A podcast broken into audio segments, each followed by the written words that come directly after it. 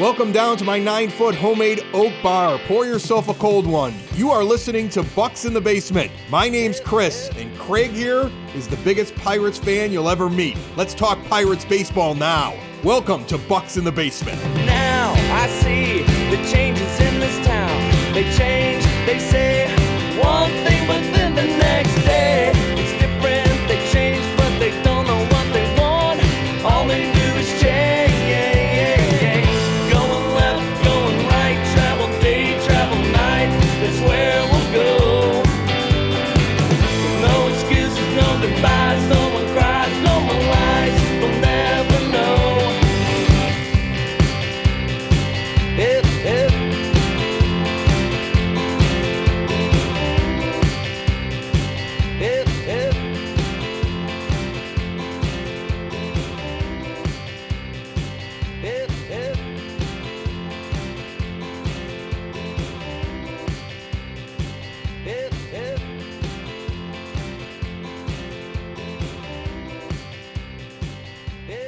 Bucs in the Basement. Belly on up to the nine foot homemade oak bar. Pour yourself a cold one.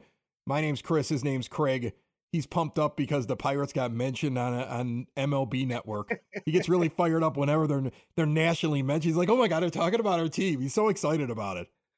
Um, I was really excited. Uh, like we talked about before we hopped on the show here, Chris. Like some of this stuff is is inaccurate, and so like obviously people will will run with the inaccuracies, but the overall message of what was discussed is pretty much spot on to what we've been talking about on the show for. God, it seems like forever now, but especially during the last few shows, is that if the Pirates are going to, you know, take that step forward, make some noise, the big caveat is that they're going to have to spend in the offseason. We've talked about pitchforks and torches, you know, at PNC Park 115 Federal if that doesn't happen during this offseason. Because, I mean, you're getting all these young guys up now. You're trying to see who fits, who doesn't. You know, Endy Rodriguez is your full time catcher now, so people can't complain about that anymore. Of course, they'll complain about Jason DeLay being the backup instead of Henry Davis. But as as was stated on MLB Network, Jason DeLay is actually a really good defensive catcher. Mitch Keller likes having him as a personal catcher. And if you're complaining about a guy who has less than 175 official plate appearances in a Major League Baseball season, that's not really one of your biggest problems. But basically, Chris, got to add two arms, got to add a first baseman, and try to make that push forward. And hopefully, some guys take some steps forward because what we've seen this year, you know, Bryan Reynolds struggling a little bit, Brian Hayes uh, struggling, injured. And then, you know, Jack Suwinski, who is possibly the most polarizing player that the Pirates may have ever had, just because he is one of those three true outcome guys. He either strikes out, he walks, or he homers. And if he's not hitting homers right now, he's not doing much of anything. There's so much there. There's so much to unpack. We gotta we gotta get to all of it in 30 minutes here. So why, why don't we start with the MLB Network thing? Okay, because I when I get to Suwinski, I've got some some hard truths for everybody, and and why I think you don't just give up on the guy, but you have to understand exactly what he is. But it, what was it? I think it was Dan O'Dowd.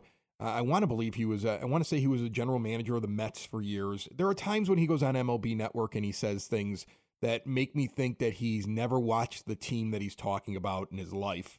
And then there are times when he says something, I go, yeah, he, he at least understands what's going on with that team. But I think sometimes the MLB network guys and a lot of national people have a hard time really understanding what's going on with the franchise because they're trying to keep track of so many of them and who really pays attention to the bad franchises when they're bad, right? So not a lot of people are going to know the most about the Pittsburgh Pirates after the last couple of years. Most of them are going to be out of town stupid. That said, he was talking about things they need to address in the offseason. He said, look, they're going to be one of the most surprising teams in baseball in 2024 if they go and they spend money or they improve on the team. And that's something we've been saying now for a while. This is a team that has a core. This is a team in which some of the young players are still going to be developing in 24 and 25 and 26. But the good news is now you've built the base. You can be competitive and your window can open and it could stay open for a while if you're willing to make a couple of moves, maybe move a player or two that would be valuable to another team to get a position that you covet. We've talked about the fact that you are deep at certain positions going into your minors, from your major league roster down to your minors. Not every prospect's going to pan out, and you only have nine spots on the field. So if you have a, a position of need, it may be time to deal from a position of depth, and then it's time to also spend some money. I don't expect them to be in the top 10 payroll next year, but I don't expect them, they shouldn't be in the bottom five. They shouldn't be in the bottom 10. They should be sitting somewhere in that middle range and and now is the time that you you you get the reward for the pain over the last couple of years. And first base is the first position I look at. They don't have an answer there. And rather than piecemeal it together, they should look at what's available in free agency. And that was one of the points that was being made on MLB Network. And and there's some options. Like, look, Joey Votto's got a club option.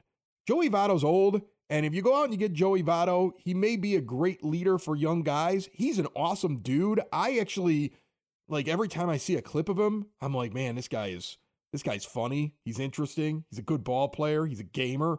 But if he wants to play baseball, trust me, he's just going to stay where he's at. And if he goes someplace else, I don't think he's going to Pittsburgh. And you're getting him on the decline.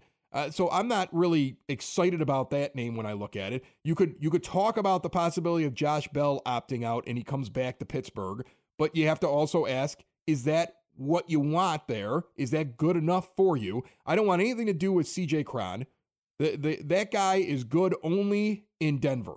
When when the Rockies are playing home games, he's a baller. When he plays someplace else, I couldn't believe that the Angels picked him up. And you understand why the Angels are falling apart since the trade deadline because they are one of the dumbest franchises in baseball. How are they the only people who didn't understand that the only time that guy hits is when he's in the thin mountain air? The guy I'm looking at is Hoskins from Philadelphia.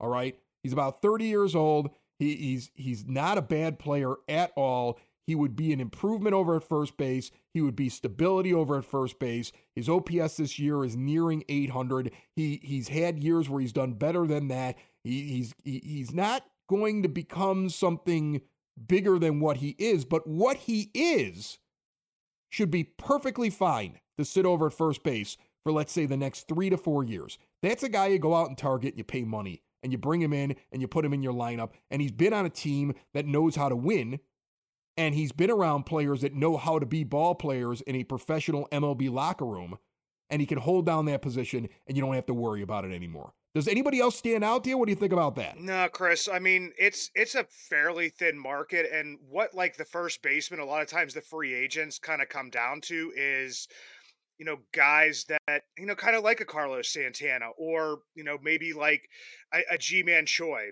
Uh, they are guys that you know have performed fairly well, are you know not super expensive, but most of the times it's going to be like those you know one year prove it deals.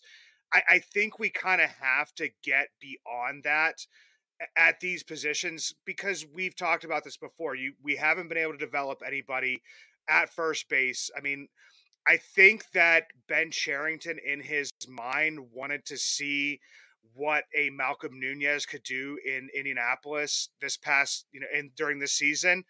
But unfortunately, he's been injured for most of the year.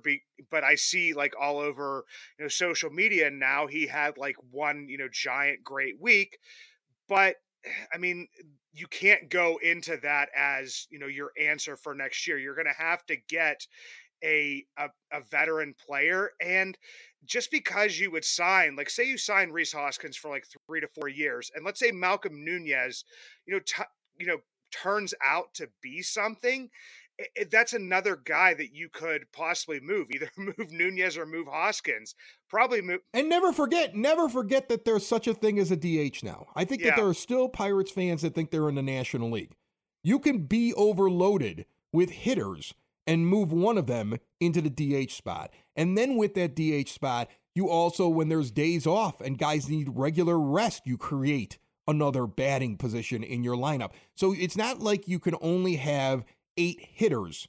You actually can have 10 because you got the DH and you're going to have days off. And if you put your roster together properly, you can be overloaded at a position and still find a place for a guy to get enough at bats to help your team if he starts to come along. You don't you're not blocking anybody by going out and getting a first baseman. The only way you're really blocking him is you go out and get a guy who could be a roadblock because he's at the end of his career and he's going to frustrate you. You know, I mean, and, and there's not a lot of depth at first base. That's why when I look at Hoskins, I say, you have the money.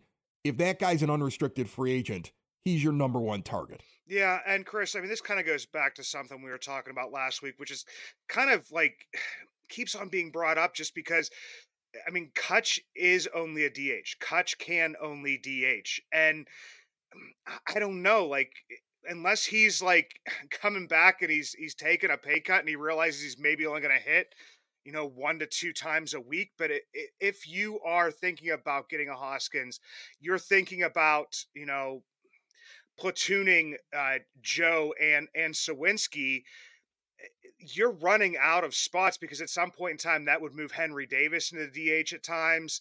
I, I mean, if you want to have a completely open spot, I don't see how you can have a guy who's at the tail end of his career, who's not really a power hitter, who has fallen off towards the second half of the season, and have him as like you know penned in as your DH, you know, going into 2024 if you're you know looking to compete it's still a roster spot. I mean, not that, you know, there's a ton of guys beating down the door to get on the 26 man active roster. But if you're talking about bringing in somebody and then also having, you know, other people flowing into that position, it just kind of like cuts to me, like it's starting to make less and less sense for 2024. I'm not completely overreacting to that, but I don't know. It, it, just is to me. That's just the that's kind of where I'm at today.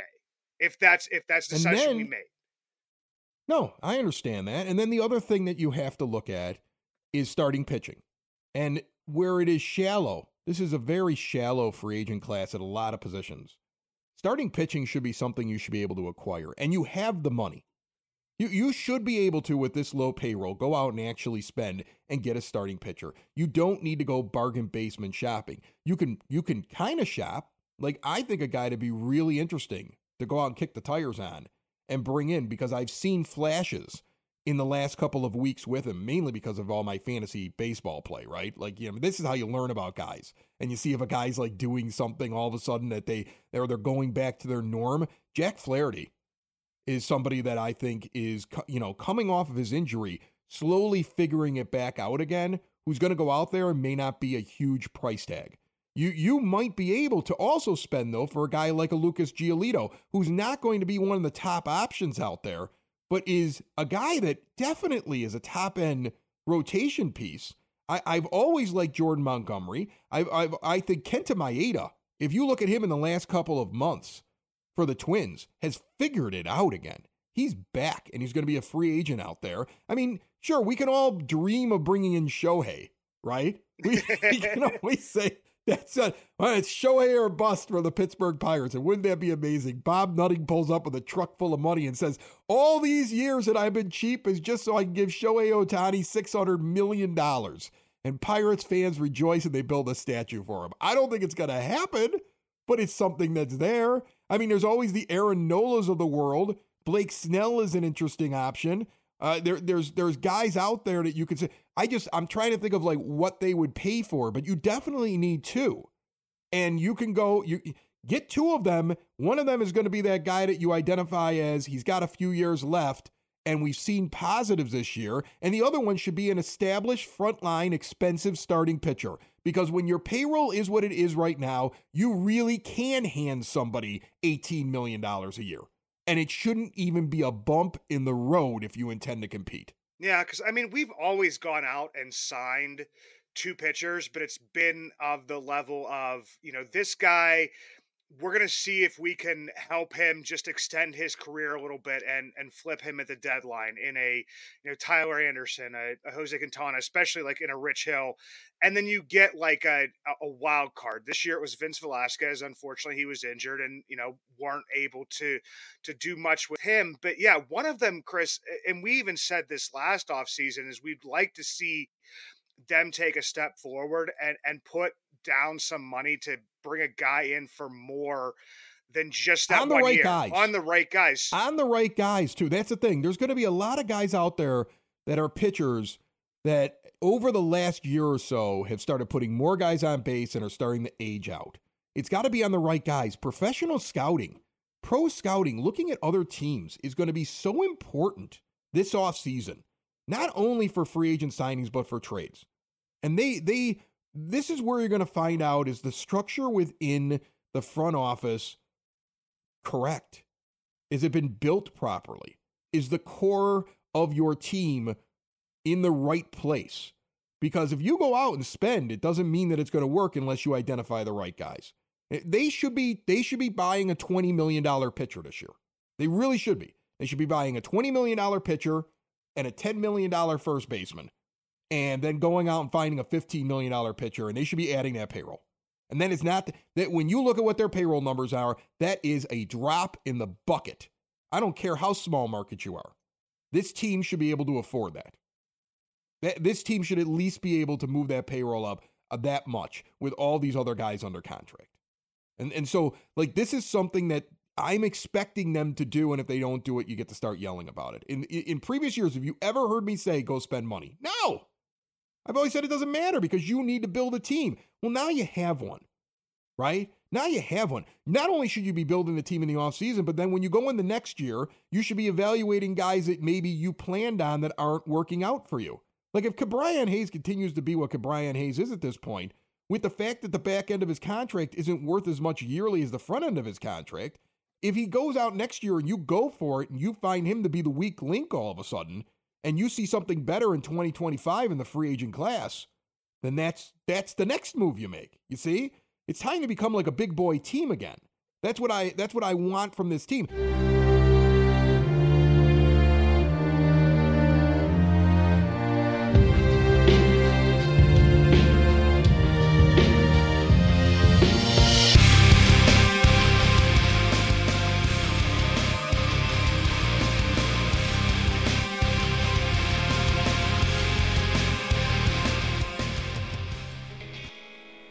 You ever see me out and about in Pittsburgh, you will always recognize me, and not just because of the white beard, but also because of the Y that is always on top of my head, the hat I always wear. The Yinzz brand, proud partners with Bucs in the Basement. Three dynasties, one brand, Yinzz. Finally, one brand to rep all black and gold. Follow at Shop Yinzz for new merch drops and giveaways. Order online at www.shopyinzz. The emphasis on the two Z's, high quality comfort, lightweight materials, a new modern look for the black and gold. Made for Yins by a Yinzer. The Jack Suwinski thing is so interesting to me because you look at what's going on with him, Craig. He's a platoon player, isn't he? That's exactly And what that, it is. that's that's not a total loss, but that's what it feels like he is. He's an all or nothing platoon player. He's fine if he's batting in the seven, eight, or nine spot on your team and you don't rely on him because you built the rest of the lineup. You're going to have guys on there. There's going to be a team that's going to win the World Series this year that's going to have a guy just like Jack Suwinski on their team. The difference is going to be that they're not depending on him. Okay? If you, and they and that's because they go out and they spend and they made the right moves and they built a better team. And yeah, this guy came along and there's some Jack Suwinski fans in the in in, in the stands and you know you, you like him because he came up through your system, but but deep down in the end, he's not the linchpin, and he can't be the linchpin.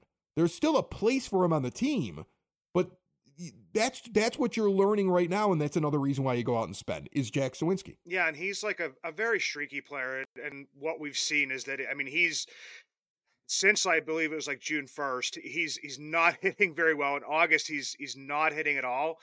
I mean, he still has a, a war that you know, if you take the the B war and the F war, it's still right around like a two war player. So he is like a, a regular starter. But it seems that because of Bryan Reynolds and Brian Hayes not providing exactly what you needed this season, or maybe what you expected from them. I mean, Bryan Reynolds dealing with a back injury, Brian Hayes dealing with a back injury, and you know, Bryan Reynolds finally coming around here to the point where he has has overtaken Jack Suwinski as far as WAR, has taken Jack over Jack Suwinski as far as OPS, and, and kind of seems to be back a little bit. Brian Hayes, he's on one of his his hot streaks again. Uh, he's done away with the toe tap. He's gone back to the the leg kick. To me, I don't care if he toe taps, leg kicks. I mean, I was watching the game the other day, and, and I don't know if it was I don't know if it was Rock, John Wehner, or if it was Joe Block. I can't remember exactly who it was. Was just talking about like his bat getting through the zone faster. So to me, I don't care if he leg kicks or toe taps. Brian Hayes, the big thing for him is that he uses his entire upper body to turn on the ball, get his bat head out in front, and actually hit the ball instead of sitting back trying to do it all with his arms and does that inside outside swing which still makes good hard contact, but you know, it doesn't it doesn't produce for him. It just never has. So eh, that's where like Jack Suwinski, I feel like he's getting so much of this is because it's almost like because everybody else was down, everybody looks at his home runs. He does have, you know, the 21 home runs this year and thinks 20 of them from the right 20 of them from uh oh no 20 of them versus right-handed pitching and one against left-handed pitching because of the way that he sets up isn't that crazy? Yeah. And, and I think it's across the board. Like in in his career, I think he only has like six home runs total against like left-handed pitching, and like over well, thirty something really right-handed. Here's the thing that really gets me. Okay, is that I understand you could lose power, right? I understand that you know maybe your average could suffer because you see the ball differently as a left-handed hitter versus a right-handed pitcher as opposed to a left-handed pitcher. I I get that.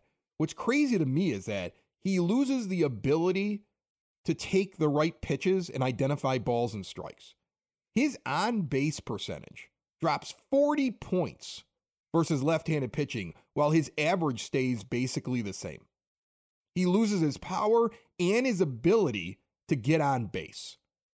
So that, that that's that, it's affecting his ability to to identify a ball and a strike and be effective inside of the box be, just because of the side of the, the, the arm that is coming at him. When he's got a left handed pitcher, he is losing the ball. So now, if I'm a hitting coach, I have to start uh, uh, uh like asking the question wh- maybe we need to change his stance a little bit. Maybe we need to change where he stands in the box a little bit. Maybe we need we got to fix something because he's not seeing the ball the same way in the right way because it's not that he when he does make contact when he does see the ball he's his average stays exactly the same.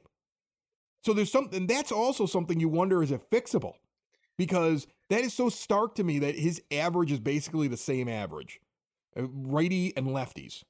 But when it's a left-handed pitcher he can't identify the balls and strikes the same way yeah, and they started at the beginning of the season. I know he had that more wide open stance and was working on that, and it it seemed to kind of work itself out in April and May. And I don't know if if he has kind of like abandoned that or or lost that because I mean he pretty much I mean he just he looks back to you know reverting back to to his old approach at the plate so I don't know if that's something that was completely abandoned uh, at some point in time. But yeah, I mean, he and, and this is that's like something that's weird to me because I understand that like Major League Baseball and minor league baseball is different, but usually you can identify this stuff like earlier on in their career and it's not something that he struggled with in the minors it's it's something that's that's come you know as he's as he's been brought up to the major leagues. I mean, pretty much straight from double A, was sent back to triple A a little bit last year, but not something that that really seemed to be a problem. But obviously, you know, Major League Baseball. What if it's the ballpark? What if it's the ballpark? I'm gonna I'm gonna float a crazy theory to you. What if it's the ballpark? If I look at his home and away splits, I also see that he has a harder time identifying balls and strikes, getting on base when he's at home than when he's away.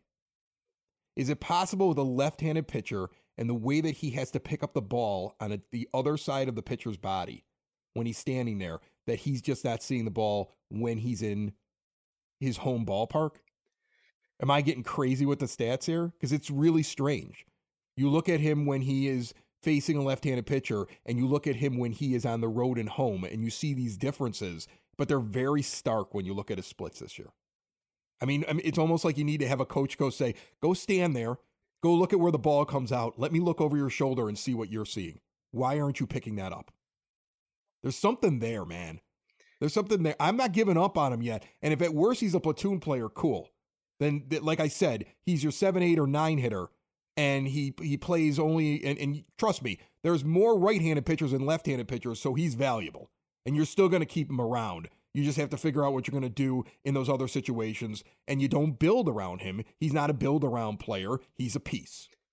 But I wonder, like I, now, I'm now I'm just trying to figure out why he can't do it. Yeah, because I mean, it's eh Because you say that you say he gets up to the majors and he has a bigger problem. Well, okay, well then is it the is is he having a problem? Like this, I mean, I know I sound like a crackpot, and I haven't started drinking yet, right?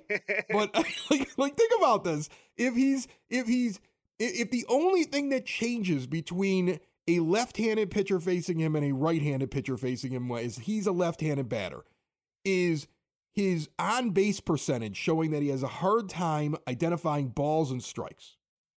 And then when you look at his home road splits, you see such a difference in that stat as well, home and away. Is there something in the batter's eye for poor Jack Suwinski?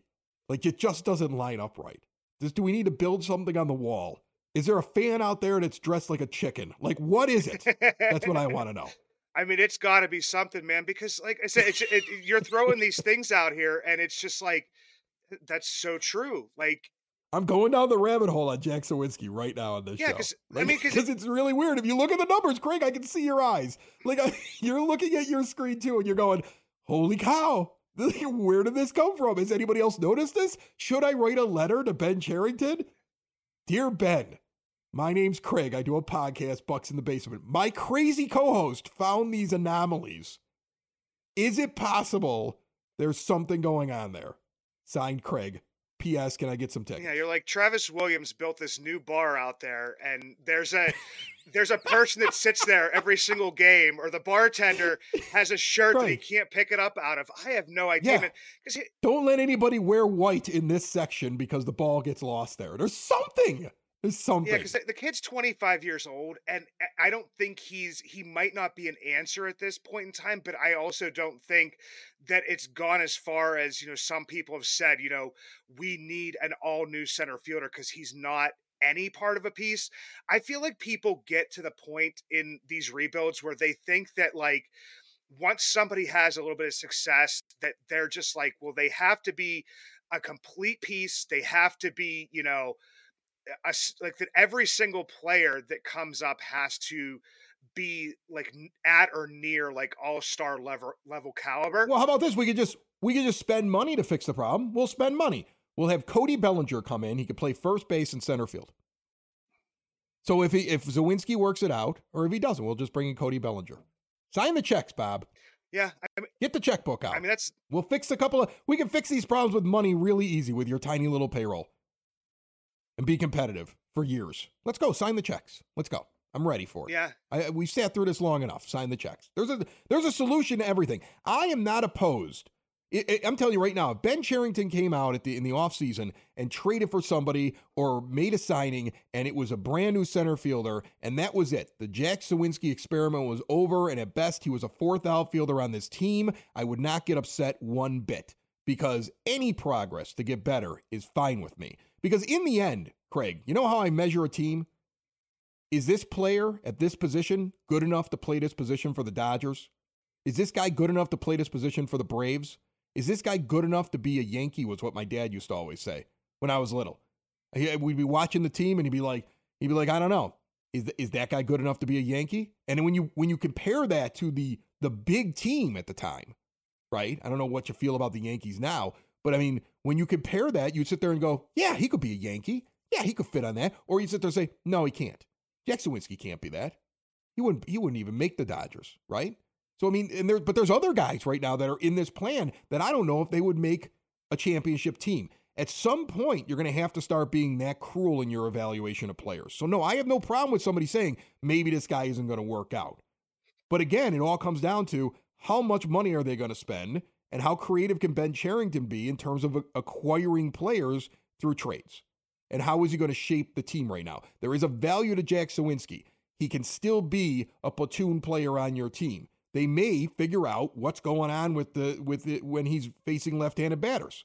Okay, but they're also if the solution is moving on from him too, and they bring in a player that's better, how can I be upset about that? Yeah, and I wouldn't be upset about you know if if it's a you know clear improvement over what you have right now. And the other piece of that is, I mean, we talked about Ben Cherington before.